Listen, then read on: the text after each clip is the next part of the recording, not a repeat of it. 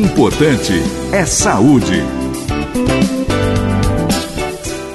Olá, eu sou José Roberto Portante, trazendo toda semana um assunto interessante sobre sua saúde.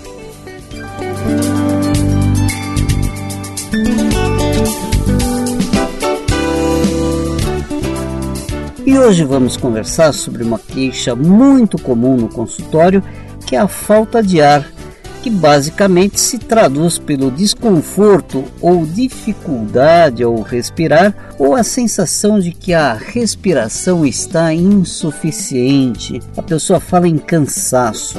Claro, não estamos aqui abordando aquela falta de ar momentânea que ocorre, por exemplo, quando o indivíduo está fazendo alguma atividade física muito intensa ou quando está no ambiente com muita fumaça ou num ambiente pobre de oxigênio, como ocorre, por exemplo, quando o indivíduo vai para grandes altitudes no topo de uma montanha. Vamos falar daquele indivíduo que vem apresentando falta de ar no dia a dia, ou que mantém uma respiração forçada, ou que quando se deita fica com falta de ar, ou que acorda na metade da noite com falta de ar. Ou aquele indivíduo que basta uma pequena caminhada para ficar ofegante. Bem, o ar é rico em oxigênio e é esse oxigênio que entra pelas nossas vias aéreas, nariz, traqueia, indo até pulmões, brônquios, bronquíolos e alvéolos.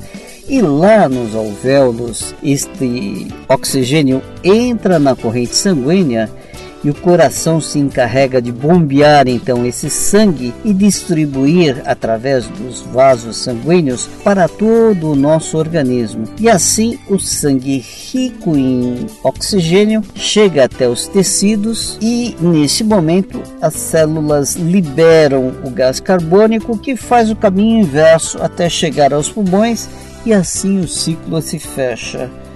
Então podemos perceber que os elementos que estão basicamente envolvidos diretamente na respiração são as vias aéreas, o sangue propriamente dito e o coração. E desta forma, algum desarranjo, quer no coração, quer no sangue ou quer nas vias aéreas, pode ocasionar a falta de ar. Assim podemos ter inúmeras situações que podem causar falta de ar. E eu aqui eu vou discorrer sobre algumas delas. Por exemplo, o indivíduo que tenha uma insuficiência cardíaca, ou seja, o coração por algum motivo não está funcionando bem, então o coração não consegue bombear direito o sangue, deixando então a oxigenação tecidual prejudicada. Ou então um indivíduo com uma anemia, o organismo com a diminuição das células sanguíneas vermelhas, as hemácias, não consegue dar conta do transporte de oxigênio até os tecidos. E aí então o indivíduo também pode ter falta de ar ou comprometimento mesmo das vias aéreas de modo geral, por exemplo, uma inflamação, uma infecção nos pulmões, uma pneumonia, ou então uma bronquite ou uma asma em que os brônquios estão bastante estreitados, dificultando então a passagem do ar, ou no enfisema pulmonar, que é quando há destruição dos alvéolos, aquela parte terminal aí do pulmão, o que ocorre principalmente nos fumantes. Ou então, por exemplo, pode ter aí uma condição chamada de derrame pleural, em que ocorre um acúmulo de líquido entre os pulmões e as pleuras. A pleura é aquela pele que reveste os pulmões. E quando ocorre então um aumento de líquido entre o pulmão e as pleuras, o pulmão não consegue se expandir direito, levando à falta de ar. Uma outra condição que leva também o indivíduo a ter uma certa paralisia do pulmão, o pulmão não conseguir abrir completamente, é no caso de pneumotórax, quando por algum motivo entra ar nesse espaço entre o pulmão e a pleura. E aí o pulmão acaba se fechando, se colabando, e aí o indivíduo não consegue respirar direito porque o pulmão não se expande. Ou então o indivíduo pode ter uma fibrose pulmonar, o pulmão está com algumas cicatrizes e por isso ele não tem mais a expansibilidade. Então, tem um tumor dentro ou ao redor do pulmão comprimindo o pulmão. E também uma outra condição, por exemplo, Logo abaixo do, dos pulmões, nós temos o diafragma, é justamente um músculo que separa o abdômen do tórax e os pulmões ficam sobre os diafragmas.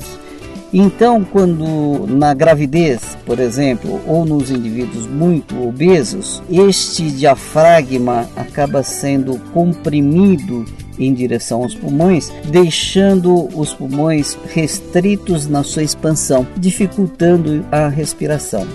E há também algumas doenças neurológicas que causam paralisias que comprometem a movimentação da caixa torácica e o movimento do diafragma, levando também à falta de ar. E assim como podemos observar, há inúmeras causas de falta de ar. Podemos ter falta de ar com as causas mais simples até as mais complexas. Assim, somente o médico pode fazer um diagnóstico correto do que está causando essa falta de ar e, para tanto, este médico vai se basear nas características dessa falta de ar. Por exemplo, quando essa falta de ar acontece, se acontece em repouso ou só em movimentos, se quando o indivíduo deita ele tem falta de ar ou não, é de pé que ele tem falta de ar, ou se quando ele dorme ele acorda à noite com falta de ar, com canseira, ou então se junto com a falta de ar ele tem também tontura, se dispara o coração, se há chiado no peito ou não, se tem tosse, se de repente ele tem, além de tosse, ele tem catarro, catarro com sangue, se tem febre ou não tem febre, se tem dor no peito ou dores nas costas. A história clínica, portanto, é muito importante. Além disso, o exame físico cuidadoso e minucioso e por vezes a necessidade de algum exame de laboratório, um raio-x, um eletrocardiograma,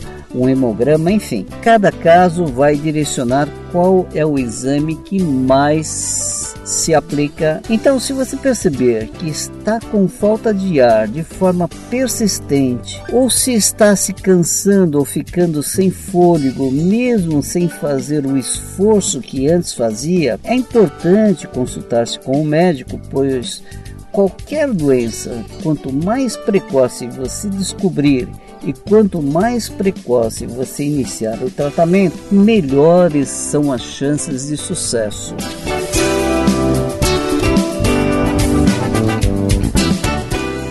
E por hoje é só, e em breve eu volto com mais um assunto interessante sobre sua saúde. Importante é saúde.